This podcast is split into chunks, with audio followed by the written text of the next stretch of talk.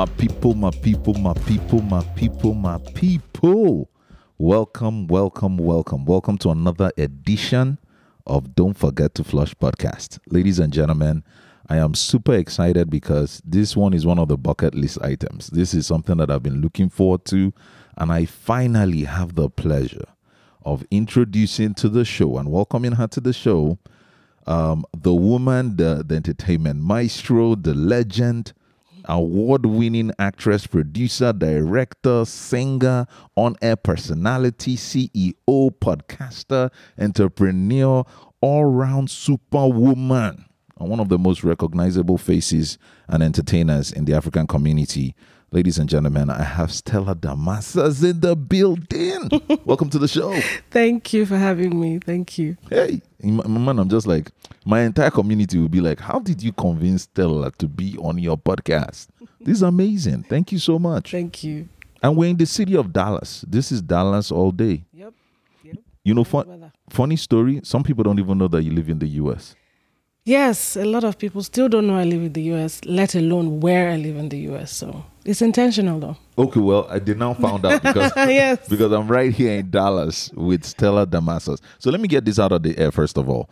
It's not Stella Damascus. No, it's Damasus. There's no C in my name. It's D A M A S U S. Damasus. But for the longest, that has been like the I know it's a, it's it's an unusual last name to have, and the only thing that sounds familiar is Damascus in the Bible. So they just assume that it has to be Damascus, Damascus. So, but it's not. It's Damasus. Okay, so at least everyone who's listening right now um, has gotten the correction. If if they haven't gotten it all these years, all these years that you've been performing, we've just finally sorted it out. I truly want to appreciate though um, the opportunity that you've given me to actually have you on the show, and a big shout out to um, your PASA team. Team Stella lead, um, Rume Ejo, um, the cinematographer extraordinaire. you know, that's what I think of her for making it happen. So I really, I really appreciate you. And, and so to help our listeners, right, you know, understand all this hype that I have and all this excitement that is seeping out of my body that I have you on the show,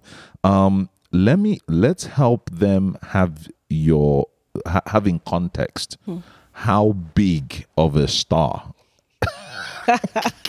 you know, I was gonna go there. No. How how big of a star? Because it's like everyone knows you from all the movies that you've been in. So let me ask you this then: What would you say about the location where you would say you got the most influence? Where has influenced you the most? Was it, you know, Benin, Asaba, you know, all these places where you've lived in or grown, or maybe it was in college, was in school. Where would you say you had your your most influence that has impacted you now that to who you are? Um, they're actually. Let me start with Benin. There are actually two of them, and they're very important. I don't want to leave one out because they shaped me. I was born and raised in Benin, Edo State, and one of the things that that city taught me was resilience. Hmm. Edo people are stubborn. They know. I tell them all the time. All my Edo friends, they're stubborn because I grew up there. So, but they taught me to be headstrong, strong-willed. Hmm. What I want to do, I do it, regardless of you know who says no, who gives me a chance or not. I just go for it. That's one thing that being raised in Edo State did for me, and it shaped the woman that I became. Hmm. Um, another place that impacted me was Lagos. Lagos is the most interesting place when it comes to hustling, like being able to hustle hard, especially knowing that the competition is fierce. And I always say if you can survive in Lagos, In Lagos. and thrive in Lagos, there's mm-hmm. no place in the world that you cannot survive in. So, so that really, really made a huge impact in my life. It changed me, raised me, mm. because an environment can raise you. You Yes. know. Sometimes your family will raise you well, balanced, but not as tough as the streets. so people see me, they think, "Oh, Ajabo, she was." No, I when I got to Lagos, You you came from the two two cities Yeah. that that if you came from one, people will be like, it's okay. So imagine the combination. I was born in Benin, mm. raised. I lived in Lagos, hustling, and I'm an Igbo woman. Hey, Asaba, stand up. Let's go. Because that's where you're from. Yeah. You're from Asaba, yeah. Yeah. So having that, those three combined in one person, Man, it's uh, Now, now, now we understand. now, but speaking of speaking of family, though, was your acting something that your parents and siblings supported, or what was that like? What was growing up like with, you know, now versus what it was like growing up? Yeah. I didn't get the support that I thought I would get, you know, and it wasn't their fault. My parents didn't, at that time, didn't understand the concept of you just going from one location to the other with different people, especially when there'll be men.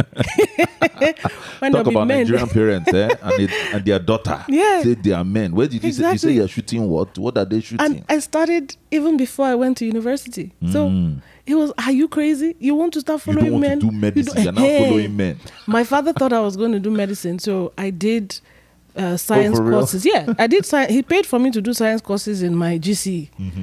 And then jump. But I paid for myself to do arts because he didn't know I was studying Ooh. for the arts. So I did the sciences one. Didn't pass very well intentionally, but did very well in the arts. Then when it got to choosing a course, they still forced me to do business and industrial law as a diploma course. Then go to second year, Mm. but I refused. I did the diploma and, and in law, but I didn't do it in my degree. I decided to go to theater arts straight because I'm like, I'm done. So the support was not there. We fought, oh. How about your siblings though? Was it like your siblings saying, uh, "Stella, we we can see it in her"? Or I'm about to make you rat them out right now. Oh yeah, I'm gonna. uh, They're used to it. They did not have the time or the energy to discuss all of that. In fact, as far as they were concerned, I'm a lawyer. That's it. The moment That's I started doing my diploma course, it just one of my sisters did like two films in the past, but then Mm. everybody was like, "This is not who we are as a family." Because my family is made up of bankers and IT people. We're five girls. But the fact that you with five girls, Yep. wow, I didn't know that part. Yeah, we're five girls. I'm the last. Oh wow, of the five girls. I, my younger brother passed away years Mm. ago. Um, in fact, last month was 30 years that he passed away. So I Mm. Was 13 then. that sense because I'm like that would have impacted the family. Yeah, yeah. So they were not in support of it as well. Mm. In fact, I, I became rebellious. I left home, left my sister's house in Lagos. I lived on the street for three years. They didn't know where I was living. I was moving from place to place. So this Stella that we're seeing, this Stella that we're seeing on, on screen, you've you've lived in the street. It's- You're not just from the street. You have lived in Slum. in, the streets. When I say slow, I mean, imagine me living in a BQ with a family of eight, Mm.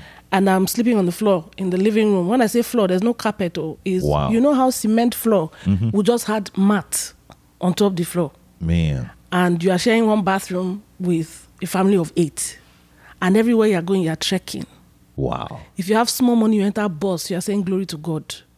All Wow. your clothes you are buying from Ben Down in Tejo They don't know that part of Wait, me. wait, oh. Ah. Hey, now we're getting into this. You, you must have to go and write write a memoir on this one. But but for real though, you're one of the few. Well, there are a lot of actresses, you know, actors that formally were formally trained. You know, one of the things that we don't, I, I don't think we talk about a lot is those that actually went to school to study theater arts, and you are one of those actors. Yeah, I, I had to. It, it was something that I knew I wanted to do. I had already defied my family. I could not afford to be a failure. I could not afford to just take it as anyhow. Because something that will make you, your family disowns you for three years Yeah. and then you now don't take it seriously. Because my mission was to make sure that they hear my name Mm. they know that I wasn't a failure. They know that I was successful in what I was doing. So they can make sense of what the whole fight was about. That's what I promised my dad. I said, I will not come back a failure. Because if you fail, don't come back. I said, Don't worry, daddy. I won't come back a failure. In fact, because of me, they will be calling you Stella's dad instead of your name. Ah, wow. Yeah. And and that that that is where we are right now. Yeah. That is where we are. So speaking about your movies though, I mean with 70 plus movies under your belt. I mean, we're talking about I don't even know. Do you even keep count of how many movies that you've been in? The last time we tried to count, it was over 150. Gee. And look at me here. Well, the 70s because of the ones I'm conversing. Com- yeah, Yeah, you know. yeah, yeah. It's over 150, and I lost count after a while. But I just said, you know what, it's okay. Over 100 is fine. wow. So, so so what do you do then? Like do you do you rewatch them from like what what do you do to movies that you've been in? Because I'm always curious about actors and what hmm. their approach is to hmm. movies that they've been in. I don't like to watch them for leisure. I hmm. watch them to see my growth. where I started from, where I am now. What could I have done differently? But Rume will not let me rest. Rume wants to watch them over and over again. She can practically tell you all the lines in my movies. Oh, that, then- that- that- that's yeah. why she's good at what she does. Yeah. You know? She can, So recently, I found my old DVD tapes, Mm. um, CDs, you know, and thank God I still have a DVD player. So we're just going over some of the things that I had done in the past, and I was having a laugh. Like, how did people think I was good? This is rubbish. I can't believe that you're saying that, considering that we all we all felt that way. I, look at it now, I'm like, oh my goodness, what were we doing? You know, our paths crossed well briefly because I did audition for a movie when I was in Nigeria, and I remember being in the eh, you know these those days it's like you audition and it's like some office somewhere in mm-hmm. Surulere, and then you know they were being told who the main actress was going to mm-hmm. be, and it was supposed to be this young um, Stella Damasus, mm-hmm. and you know everybody was like she already got the part and that kind of thing. But in my mind, when I look back now at everything that you've done, I'm like, I get it. I get why they're like, yes, she's the one to go to the movie. Like, you've been in some very impactful movies. One of the ones that really impacted me was Rattlesnake, right? Mm-hmm. Love that movie. I felt like we were telling our stories in that in that context. Yeah. So for you then, do you stay in touch with people that you've acted with in the past or what is Yeah, sometimes, you know, there are a few people that you hit it off with on set and, you know, you keep in touch. But unfortunately, at that time, the industry did not afford us that opportunity to mingle. We didn't have um, created meetups or hang-ups or, uh, or hangouts or um, conferences or workshops that, you know, would bring all of us together. Yeah. And so you find that most times we do a job and that's it. If we don't work with that person, we don't see them, we don't talk to them. And, you know, at that time when we started, we didn't have the kind of phones we had now. So it was hard because then to make a phone call, you have to go to a phone Yeah, booth. you have to go somewhere to go make a call. you yeah. know, so it's it was hard at that time, but later when things started opening up and getting better, we started finding ourselves again. Like recently, I found people that I worked with over 20 years ago. I found them on mm. Instagram and Facebook. I'm like, oh my goodness, where have. Wow, you been? You yeah. know, so uh, that's one of the things that I'm trying to correct now. So, so, so before we talk about what it is like now, I can't help myself. I have to ask Yeah. this. Like, there has been good and bad experiences, and and we hear about these myths, and I'm like, I have the opportunity on Don't Forget to Flush podcast with Stella Damascus. Like, tell us a tell us a good experience out of you know your Nollywood, you know, days. Um, not that you've stopped, but I'm just saying, or a bad experience, something that can sort of give us a vivid imagination of what it is like. Okay, for good experiences, I'll give you one while I was working. Mm. We went to film. It was somewhere in Enugu. Okay. and we went to a location and uh, we were filming we were supposed to film there and the owner of the house had called his wife to say he didn't want any rubbish he didn't want anybody to come into his house to film any nonsense film. And the woman was like i already gave them my word let them come mm. inside. And he said no when he comes back from work he doesn't want to see anybody there. So the woman went on and on and on. And then i i told her madam call your husband. I want to talk to him. Yeah. it wasn't in my place. I mean, we had a locations person who was lost and didn't know what to do because we didn't have anywhere else to film. So I said, call your husband, I want to talk to him. So she called this man and I spoke to the man and I said, this is who I am and we're here, I'm with them. I'll make sure that we don't mess up your home and all that. And he said, wait, you say you are who again? I told him my name. He said, are you a sister to Shelly your-" I said, yes, that's my older sister. Oh my God. Shelly was my boss years ago when I was in Lagos. she was nice to me. awesome. She did this. Okay, but go inside, go inside. That's how we shot. And he came back from work, met us there. When he was coming back, he bought drinks, Mm. ordered food. He like it was so good. In my heart, I'm like, wow, this is Thank God your sister was a good boss then. yes. But it was such a good experience because after that day, he told us to come and film again. And then later on, he started investing Mm. in movies. I don't, I don't know how that happened because he, was, he worked in a bank, but he started Yeah. investing in movies in the East. And for me, that was a good experience. And he called me a few years ago. He found my contact via Instagram and Yeah. DM me his number. We kept in touch. And since then, we've been very good friends. He's somebody that I can call and ask for advice and everything. So, so that for me was one of the good experiences on set. Off set, I met a woman in ShopRite then when I was in Lagos, mm. and she just tapped me and I'm like, Yes, hello. She said, You're Stella. Stella Masters. I said, Yes. She said, God bless you. You saved my daughter's life. I said, How? Mm. So apparently her daughter was going through some things, Yeah. you know, in her marriage. And This was an elderly woman and the girl was suicidal. Wow. But a movie came that I did, Widow, Mm. and she I remember saw that. yeah, Yeah. and she saw it and she was like, Oh my god, that's there are people that are going through this and my own is just marital issues. Not as if my husband died and everything. Yeah. And I saw the way it ended. She she just loved the way I took the role. So the woman said she came to me, she was telling me about this movie that she saw, it just made her stop thinking about killing herself, that there's more to life, blah blah blah. I just want to thank you. And I'm like, I didn't do anything. No, I just that's the, played po- that's the power of movies, man. That's the power. Of, so, so, but, but you see what you just described right now. I'm, I'm not. I forget about the experience right now, but, Mm-hmm. but think about what you just described. So, would you now say it's true then that you know, di- or let me ask it this way: a lot of people say that actors are impacted by their own life experiences Mm-hmm. or the things that they go through, and they bring it to their characters. Would you say it's the same for directors as well, then, or what does that look like in terms of? Yeah, I think, in fact, directors have more when it comes to impact because they are the ones that are responsible for putting the vision of the script out there. Mm, So most of the time, you work with inspiration. That's why it's a creative work. So as a director, you read a script. There are characters that jump out at you that you know you've experienced in your life. So you want to tell the story in such a way that people would understand the characters that you have visualized mm, based on people you know because you don't just Yeah. make up fictitious characters so so most of the time it's the life experiences people around them their uncles their aunties their friends.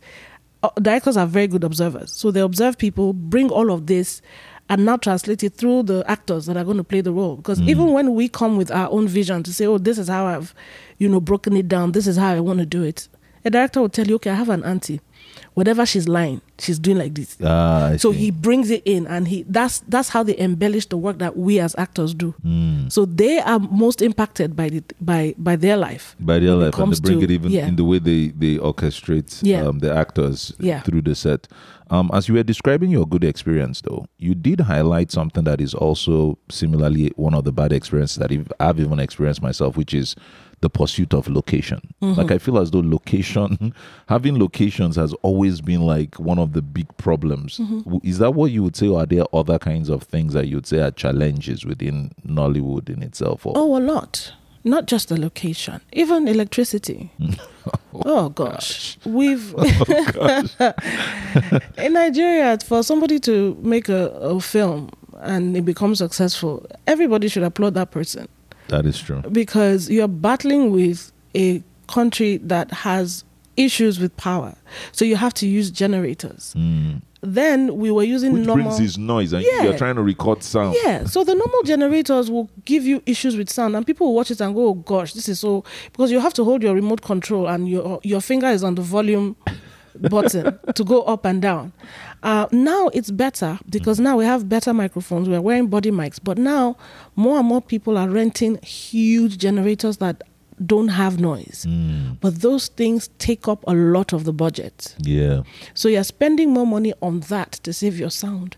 Um, as opposed to spending money on other things. So a lot of things will suffer because you have to try and do this because you, you live in a country where you cannot have steady power, supply to if do we, what if we get do. into the story of Nigeria, Nigerian experiences, we It's a lot. It's, it's, it's a lot.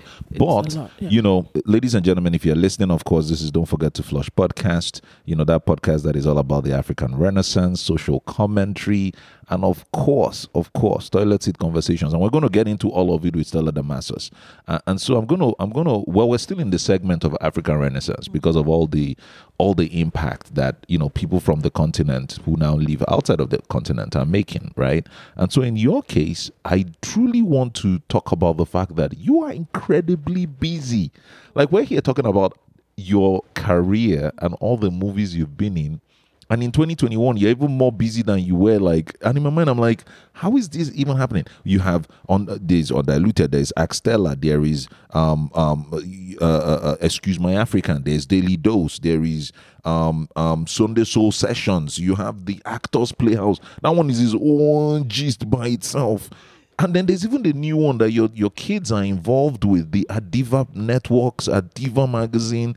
You know what, Stella? Please, uh, you have to help us listeners from all over the world need to be like, let's unpack all of this. You got to tell us about all these different Hmm. places and where we should go, and let's just arrange it on this podcast. Let's, let's just try. Let's it's just a try. lot. It's let's a just lot, try. I know. Anyway, first thing that everybody should know is that I'm not one to wake up and I have this idea. Let's do it. Most of what you see are things that I have been building for over 20 years. Mm. I've had a vision. In fact, I used to call myself Oprah Junior.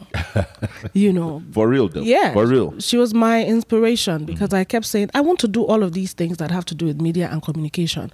And if I find that there's somebody that has done it and successfully done it at that, it means it's possible. Mm. And I saw Oprah; she did all of it. It means I can do it. Yeah. It might, I might not be as big as she is right now, but it's possible. So what I do, I have podcasts, and there are two of them, Daily Dose and Excuse My African, and uh, they're ev- anywhere you can find podcasts. I use a platform where it spreads to over fifteen to twenty different places where Yes, yes. you can find um, podcasts, and I'm also on AfCloud. On AfCloud, Yes. Just like Don't Forget to Flush podcast, we are on AfCloud. I'm on AfCloud. Network. So that's I'm- awesome. I'm happy to be there. So we have Excuse My African and we have the Daily, Daily Dose, and these are podcasts that you can get everywhere. Yes. And I'm sorry I'm going through each one because oh, it's I'm just like It's good. I really want to catalog this and be like, where are all the places we can engage with you and the listeners know, can. I so know. two podcasts. So tell us more. So Astala is on Instagram. Okay. I do Astella on Instagram and Facebook. They Mm. go on Instagram and Facebook.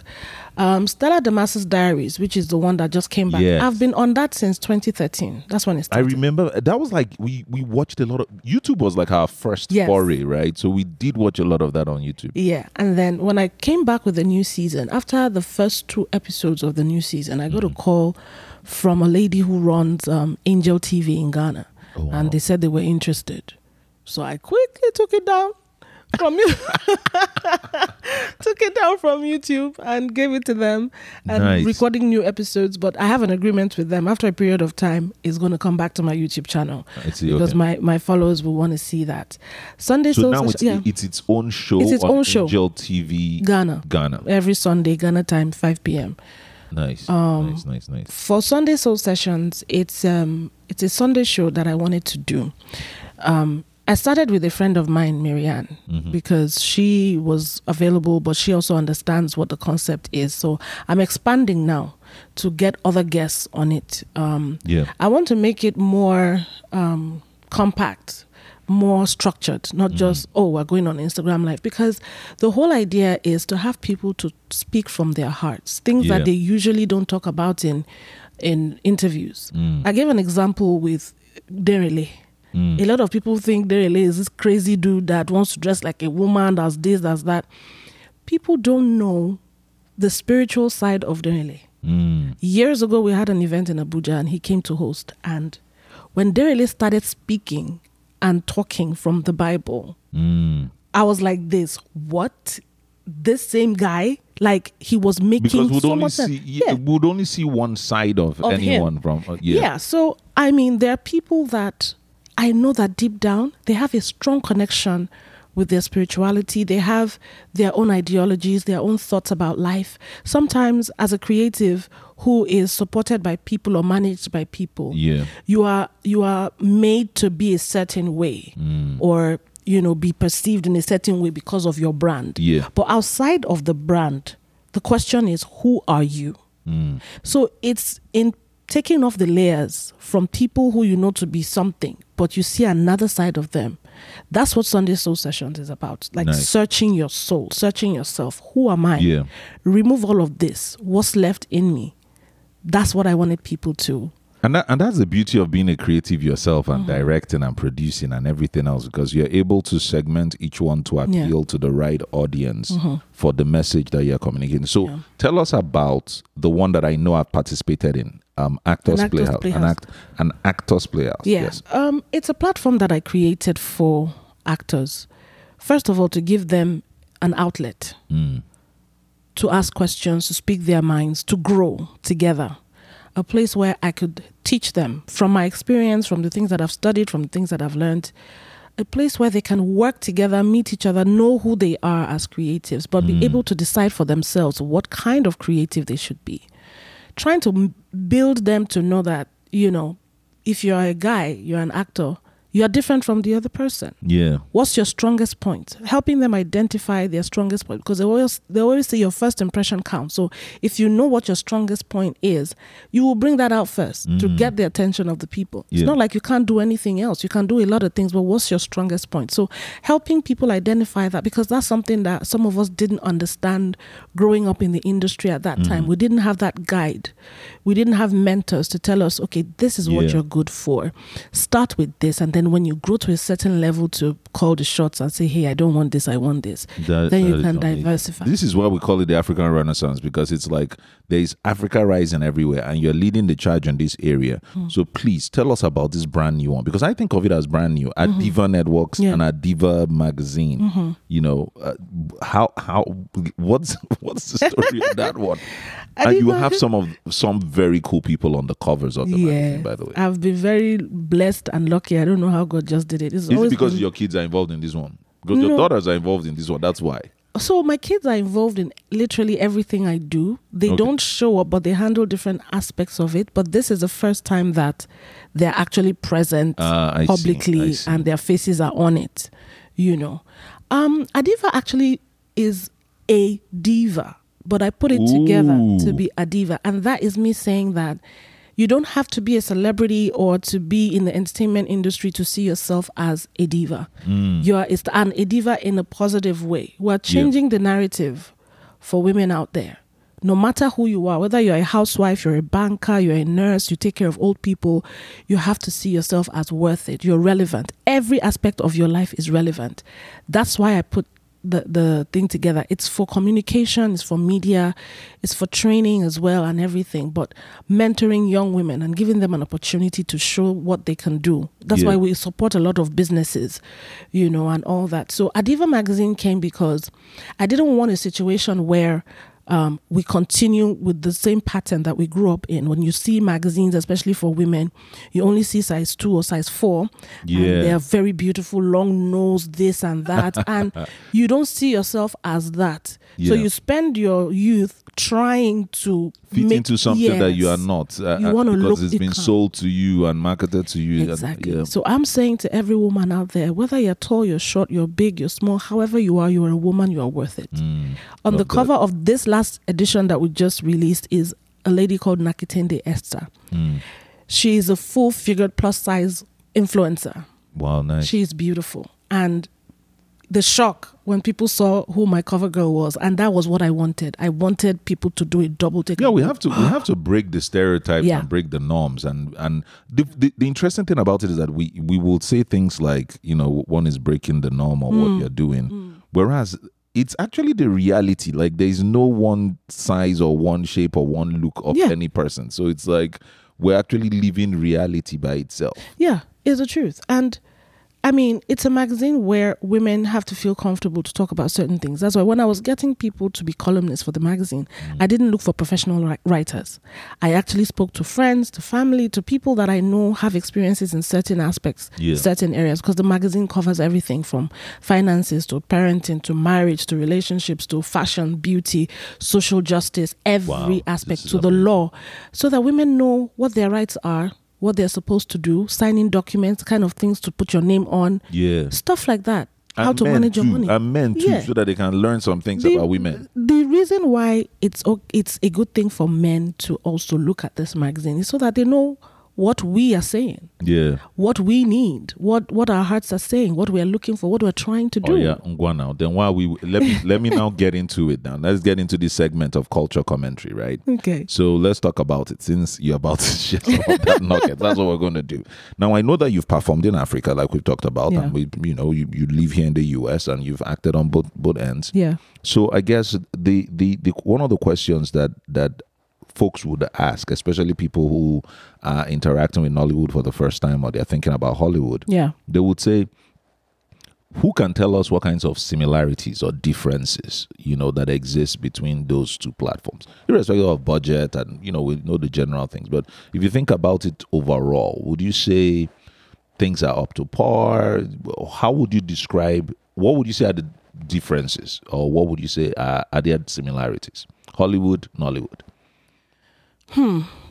similarities are I mean, for me as an actor, let me Yeah, first and, speak and we can focus on it like Yeah, from, for for- actors for- and yeah. directors. Let's look at actors and, and directors. directors. yeah. Okay, as an actor, th- one of the similarities that I'll tell you is the struggle. Mm. The struggle to be seen. It's the same thing with Nollywood. It's the same thing with Hollywood. In the beginning, I'm gonna say it as blunt as I feel it and I know it. Most of the time, it's not about your talent. Mm. It's about who you know. Wow. Most to get in, most of the time, it's about who you know. It's a two to three percent chance that you will just walk into a space, do an audition, and get a major role. Mm. Very hard.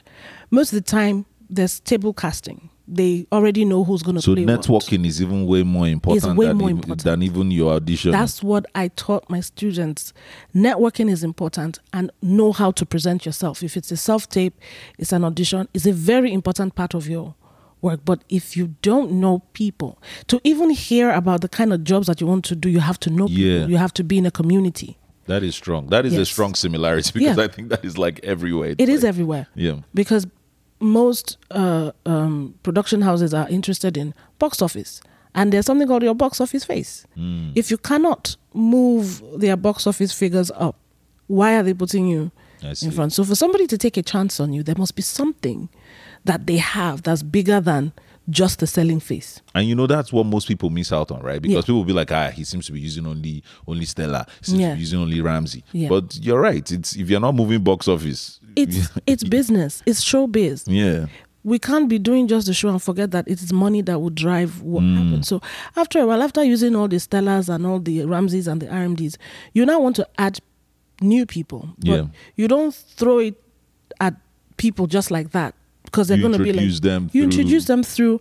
Oh, this person is going to play alongside Stella. Or this person is going to play opposite Ramsey, or you know, Yeah. and then they start to know because of who has been there. They know the person that's just coming, and then after that, you now say, okay, now you can do the lead, and Yeah. I'll now bring somebody else. You know, so those are similarities that I have noticed in both industries. It has to be who you know. It has Yeah. to be um, who can recommend you, and all of that. Yeah. For directors, um, I feel that the difference is more than the similarity Mm, tell us more. because directors in Hollywood are directors. That's what they do.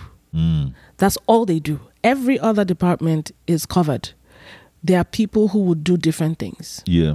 So you're calling the shots. You know your vision. You've spoken to your, you know, your crew. But as a director in Nigeria, Sorry, I had to laugh the way you said it. I'm like, as a director in Nigeria, as a director in Nigeria, yeah, you are everything. You or even have in to any third world country. Yes. you know, in in in less, yes. I would say less fortunate that's yeah have. that's why i say i always tell people when you find or meet directors back home Mhm. no matter how you feel about their movies still applaud them because what they have to do and Yeah. get through they have to do everybody's work Mm. most of the time we don't have enough budget to hire as many people as you would require so you will have to double up Yeah. to make sure that that vision comes to life Shout out to shout out to Chisom Ozeli because I interviewed her in season one and she was saying the same thing too about directors and producers and having to pretty much sit in the editor's room. Yeah. You you are the one who's doing you're you're literally you're even security. yes She's she was like even security. It's true because the, there's a movie I just did not too long ago. The producer uh, went to stores to start looking for extra costumes to help out wow.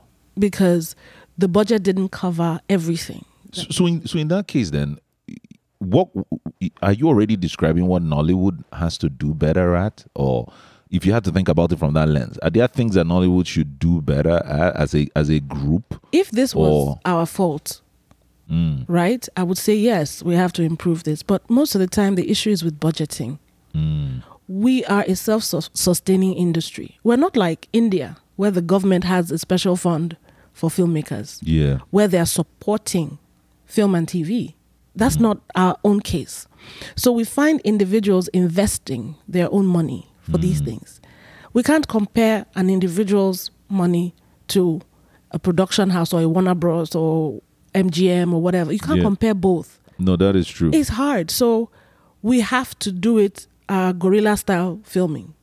Sh- we have shout to- out yeah. to the Milkmaid movie because Yes. that's yeah you you you helped talk about that movie as they were um they were Nigeria's submission to the Oscars and that was part of the reality of what you were talking about that you were asking them questions and they were describing how they had to put their hands in their own pockets to Yeah. finance yeah. a lot of the things that they had to do for the movie. It happens. Sometimes actors have to help out. Sometimes directors will spend their own money to get the production going because they want it to finish, you know. Mm. So it's a lot. The the difference is a lot, you know. But the part that I know we, that we have to work on, there are so many, there are so many things we have to work on. Yeah.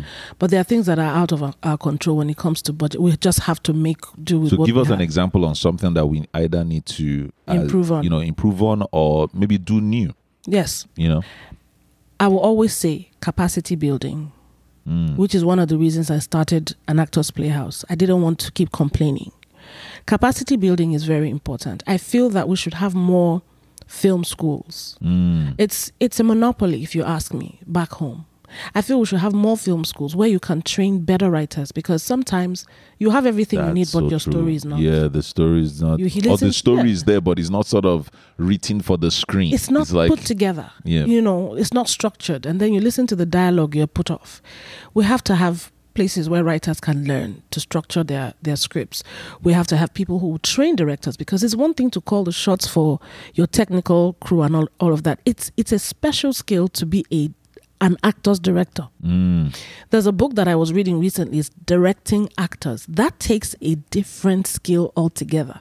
So your technical skill is different from your people skill Your because people you're skill, dealing yeah. with different actors with different temperaments and different personalities. You have to be a manager. Mm. You have to manage them, you have to understand their language.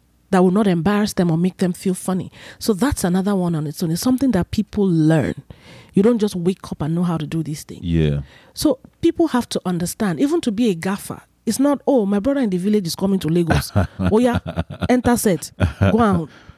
Yeah. You see, when you say, go and bring me this, they most of the time they don't know what it is, you know? So capacity building is one thing I know we can do better. And as long as we keep fighting to learn more, we will find that there are people that are willing to invest because they know that we know what we are doing.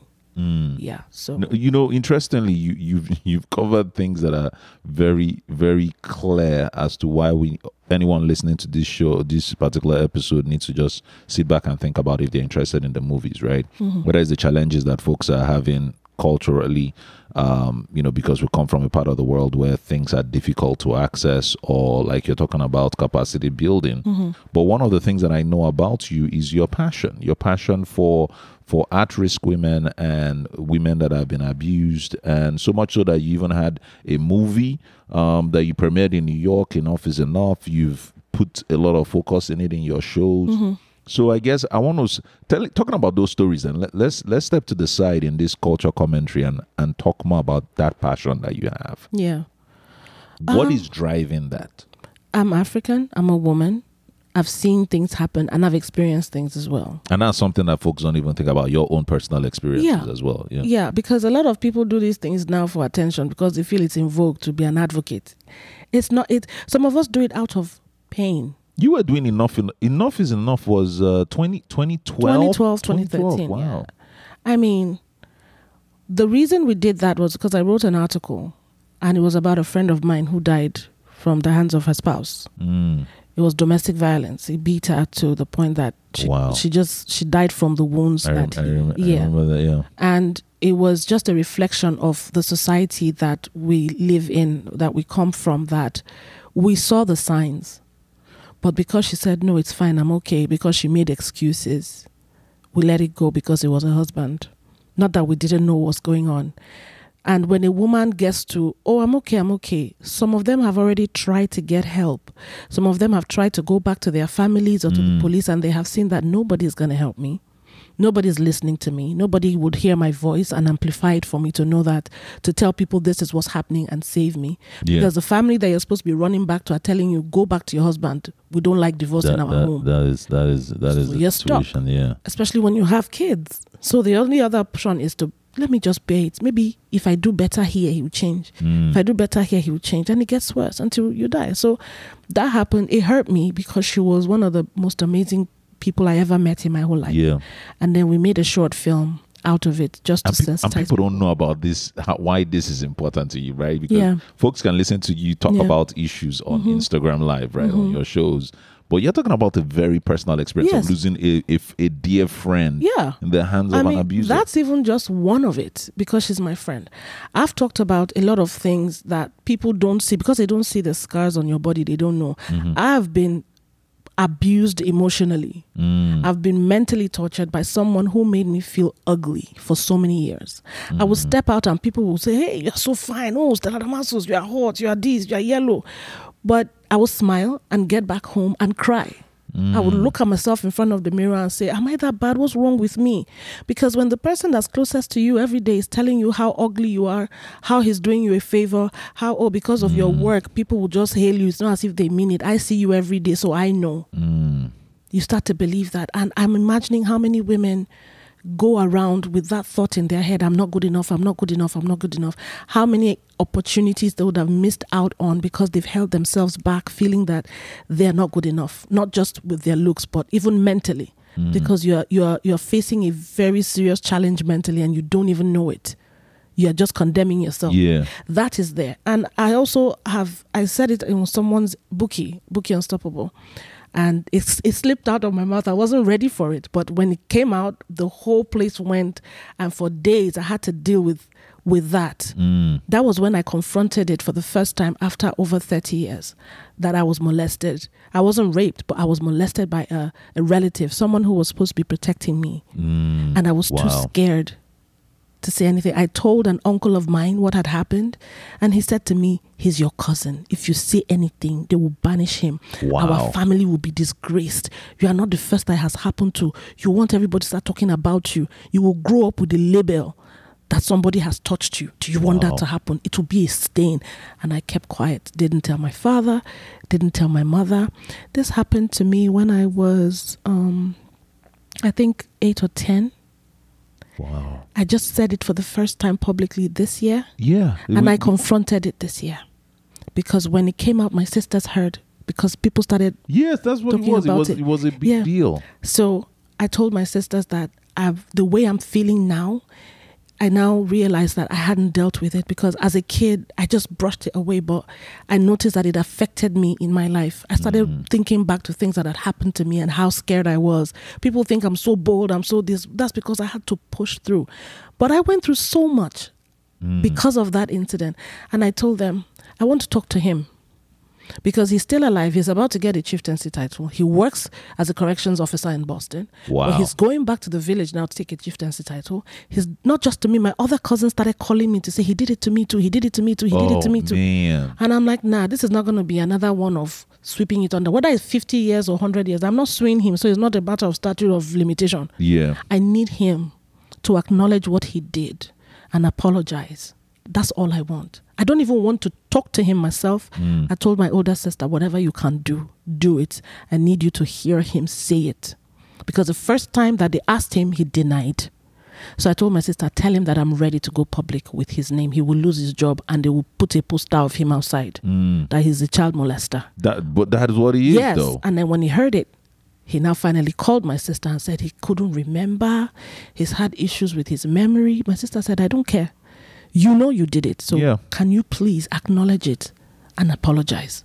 imagine the So, lives yeah. like you are stronger and you you you have come through and you know even your cousins that you've mentioned have come through Yeah. but there are just so many people Yeah. that get trapped in these situations that truly damage them and they can't recover from it They can't. you know and, And- so and so when people hear you on your shows talking about um you know uh, for the lack of a better word toxic masculinity Yeah. or um the negative things that come from you know as a man myself you know w- what that is about i can understand where people without knowing all this context can perceive you as maybe pushing an envelope but Yeah. you're talking about your own personal experiences. So since i have you let me, let me, let me you now you help us understand the other side of the coin.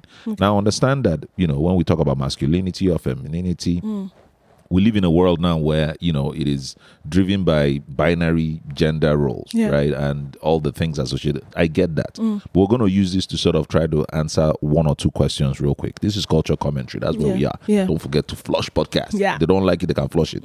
But um um for real though i get it about toxic masculinity but a lot of people say how about toxic femininity?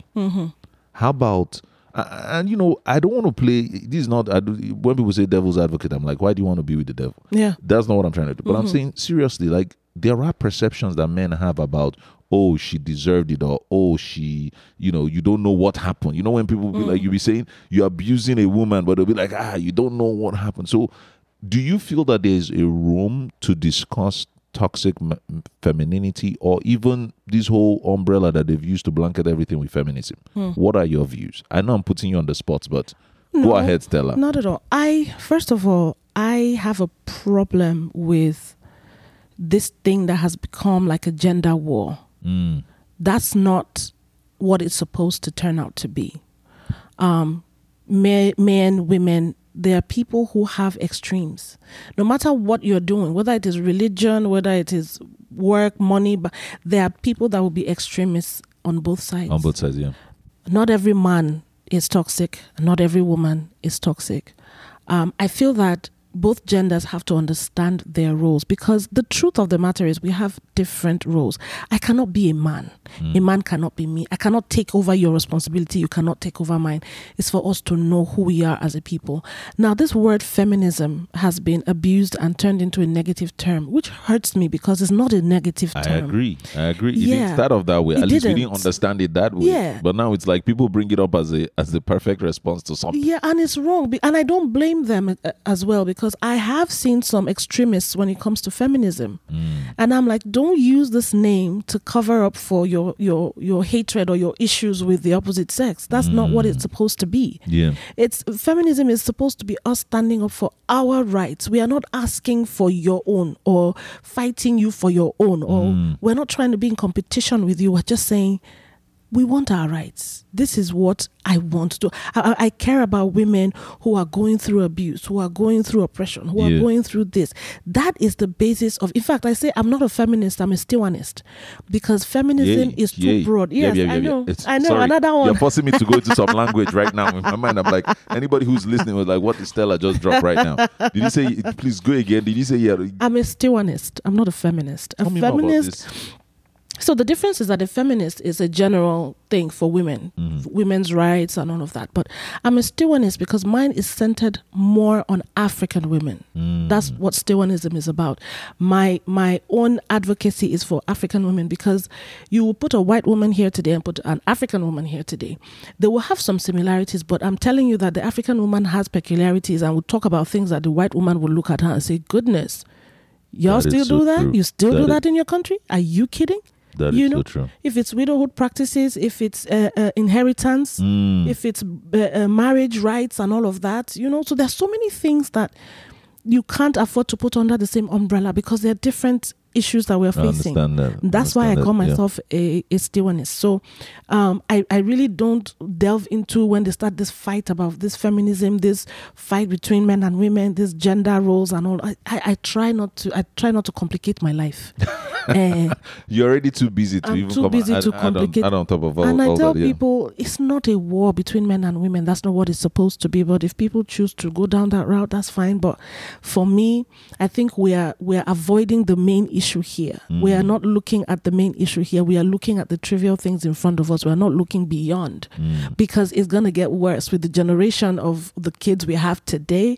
If we don't start to fix it and understand what's going on and then teach our children, you will be shocked that Yeah. the woman will go and knock on the man's house door and say, "I want to marry this man." Everything will change eventually. Mhm. So it's yeah, it's heading there in a in, in a sense. Yeah. Folk, folks can see that. Wow. I, you know what? We are going to have a different episode. I'm going to for sure have to bring you back so we can talk about Stevenism, talk about some of these things, or maybe even jump on one of your IG lives, or mm-hmm. maybe you should even do that. Like really Yeah. get an episode out there just Yeah. addressing that specifically. But mm-hmm. you know, as we're doing, don't forget to flush. We're not going to let you go until you go through two of our segments, mm-hmm. um, because that's what we do in this place. And the first one is known as Dimkpa and Diva.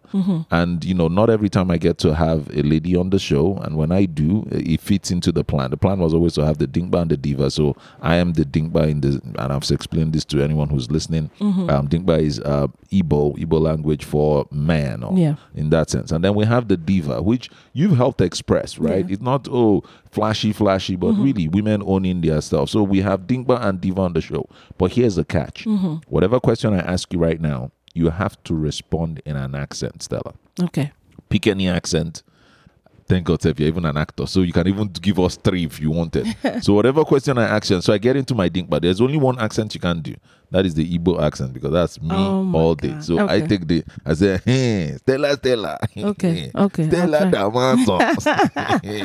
okay, oh, so Stella. hmm Let me ask you now. Okay, and now you have to answer in an accent. Okay. eh? Okay. So let's say there's a young girl or young boy eh, in uh, in Africa. Let's say third world country in all these places that have their own challenge. mm, What should you? What should the, the, the girl or the boy now says? I want to be in the movies like Stella. I've been listening to this podcast. My mommy told me I want. What would you say that they should be doing, or that they should be, you know, spending their time doing in that sense to, you know, come to the point of where you are? Thank you for the question you asked me. I'm gonna answer the question right now. For any young boy or young girl that want to go into the acting industry, First thing I gotta tell- this already. I'm loving this already. First thing I gotta tell you, you gotta find out everything you wanna know about the industry. Find out everything. Read mm. about it. Go to YouTube, watch all the video, and then get training. They gotta train you on this thing. Cause if you don't get training, you'll fade away. You wanna remain relevant, you gotta get training for it and keep learning everything you are and get a mentor. wow. A mentor will help you and guide you through the industry. It will help you. man you, you know ladies and gentlemen you heard you you heard her you heard her change herself completely. This is not somebody else. This is the same stella who i just see i have a perfect example of when this accent thing works. This is fantastic. No but true talk though. True talk though. Watch youtube and get into it is your yeah advice. learn as much as you can about the industry you want to get into because um, a, a mistake all of us made when we started was we just loved the industry. We we're passionate. Oh we want to act. And we just entered. We didn't understand what it would take to be a brand Mm. what it would take to have pr around you how it can affect your whole family how your life will change totally once you're a household name. Your life belongs to everybody else. Now they have a stake in, in, Yeah. what happens to you and they can hide behind their computer exactly and tell you off. So are you prepared for that kind of life? Giving Mm. up your own you know your liberties and all of that you have to give it up. And then you have to get a mentor a lot of I like that. a lot I of us that yeah about the mentorship. yeah Tell me more about that. Is that something that you've experienced yourself, or like, Yeah. or where is that recommendation coming from? my experience Mm. i had someone who i started going to after a while to help me you know with navigating not just the scripts that i had but how to deal with people certain types of people and i noticed that i should have had this person earlier in my career because i had a lot of issues with people i just didn't understand i wasn't patient Mm. I didn't understand how you would give me a call time for 8 a.m. I would be there at quarter to 8 and everybody else is coming at 10. I didn't understand, you know, all of Yeah. that. I didn't understand the mediocrity where we're supposed to be filming and be out of a place at 8 p.m. and at 7.30 we haven't finished the last scene because people are sitting around gisting and, you know, those things used to irk me so much and i'm like this is not what i signed up for so i used to have clashes with people but then i had to learn Mm. that is people have different personalities so you just have to because if you keep fighting everybody nobody will call you for work That's true. so i had to learn that and then when i realized the difference and how it helped my career i realized that that's what these new actors need so now i open that's why it's another reason why i set up an actors playhouse because i have days where i say okay is we have to ask ask the coach Yeah. that's a, a, a live that I do. So they come in with their questions. Some of them come and DM me or have a script. There's this Mm. character. I have this in mind, but the director doesn't like it. He wants this. How do I talk to him? How do I balance it out? And it helps them. And, and when I get the feedback and, oh, because of you, I just got a role because I did what you told me to do. And I go, a lot of them. And it makes it all worth it. It makes it for worth me. Yeah, but sure. that, that mentorship is very important. So since you went serious with us, we're, we're going to start rounding off the show, but we can't let you go until you go through our toilet seat conversations. Okay. That is that is everybody knows that's where most of the ideas come. You know, I always tell that Isaac Newton was under a tree. Okay, let me not just talk about. but the point is that ideas come from this place, and so so l- let me ask you this then. This is your own own own, own thing that we want to take with us. Mm-hmm. If it is possible, can you tell us the most important thing that you've learned in your life and relationships and and how we want to understand it is you know what was life like before you learned this and what is life like after you learned this So two things. Um, the two words that I'm going to give you are things that I didn't have before, Mm. and I'll tell you how it affected me. So one, identity. Mm. Two, purpose. Before now, I my identity to me was Stella the actress. Mm. That's all I knew. So I identified myself based on my work. So when my work wasn't happening, I was frustrated, I was depressed because I felt I was a nobody Mm. outside of my work. I didn't realize that there was more to me than just the title actor. That affected me a lot. yeah And that meant that anybody could sway me. Anybody could say stuff to me that would really hurt me deep down, and I would start to sink Mm. and I would start to hold back. that's deep I recoil, you know.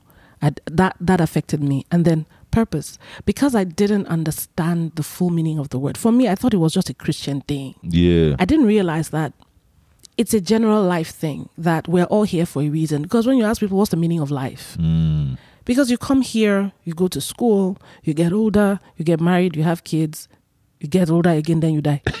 okay that, that that is very brutal in the way you described it but But but unfortunately, fair. that's what it is. Yeah. Some people don't even get a chance to grow old. You can't explain it; they just die, Mm. and they're good people. So in my head, I started asking myself, if deep down I feel that there's more, that means there's more to why I am here, which applies to everybody. So the question is, what am I doing here? Mm. Because again, it's attached to identity. If I stop working, or if my face is too old now, for instance, and they say, "Oh, other people have taken over," and I not gonna do- happen but yes, not gonna happen. yeah. But but if what if I stop doing movies? yeah What else am I going to be doing here? Meaning, I had to find out what I was supposed to be doing in the first place, what my purpose here was, because I don't want to leave this world and be carrying all the things that I was supposed to have done. And I realized that purpose was not about me; it was about other people that I was supposed to impact and help with the gifts and the talents that God had given me. So before I knew what purpose was, I was living for me. And it mm. was easy for me to fall in and out of depression, to fall in and out of frustration, get angry, just shut the world out and just, mm. you know, that was my life before. But Yep. now I'm in a place where I can confidently sit and say, it's not about making films or the fame. It's about what I'm doing for normal, everyday people. Yeah. It's about the women that I'm speaking for or speaking to or helping. It's about the platforms that I've created to give people an outlet to just pour out their hearts and me coming in to see how I can help in my own little way, you know.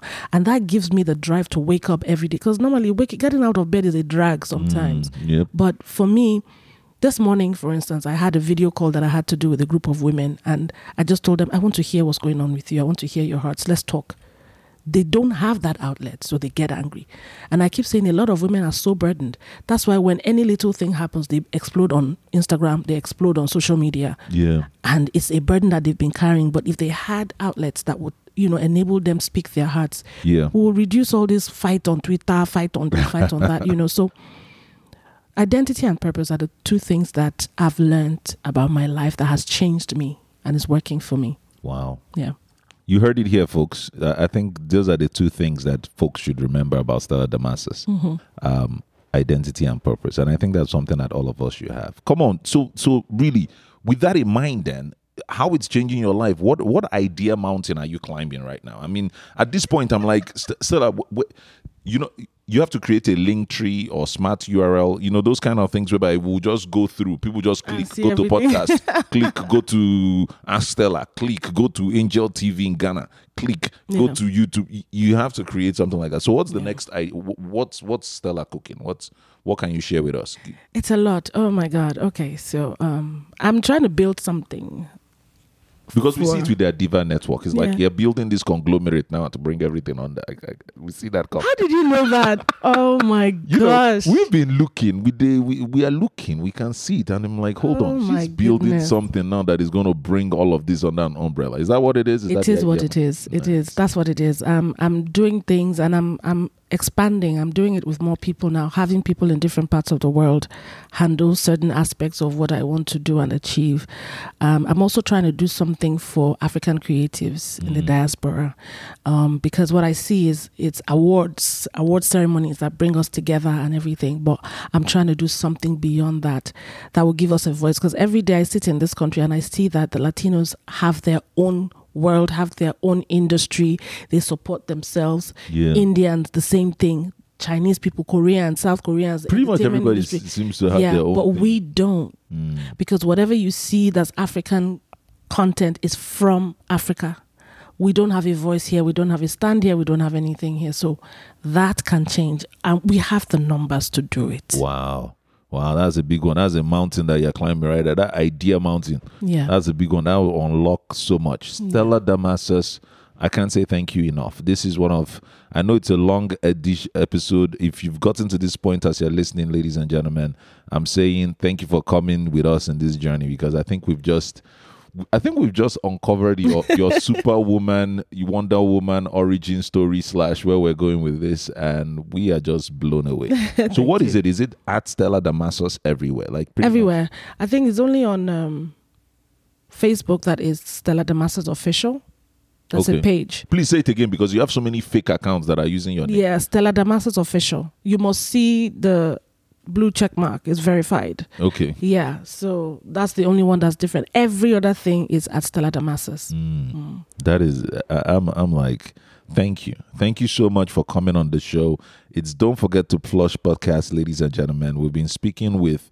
At this point, you now understand why I gave her all those mentions, and they are real. You know, from CEO to boss lady to share lady to entrepreneur to producer, podcaster, videographer, director. Pro, uh, see, as far as we're concerned, you you are you are the real life superwoman. Hmm. You're, you're the real life superwoman right here, and we want to thank you for coming on Thank the you. show. Thank you. Thank you for having us, and and that's why we had to we had to fly out to Dallas and do this in person so that we can see you. So, ladies and gentlemen, it's been Don't Forget to Flush podcast. Follow us on social media at Don't Forget to Flush, which is the number and the number two.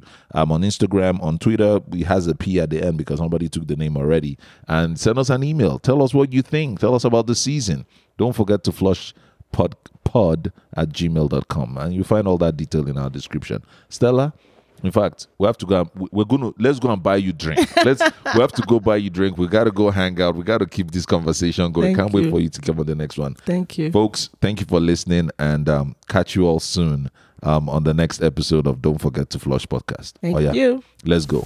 Drinks on us right now. This is this is what it is.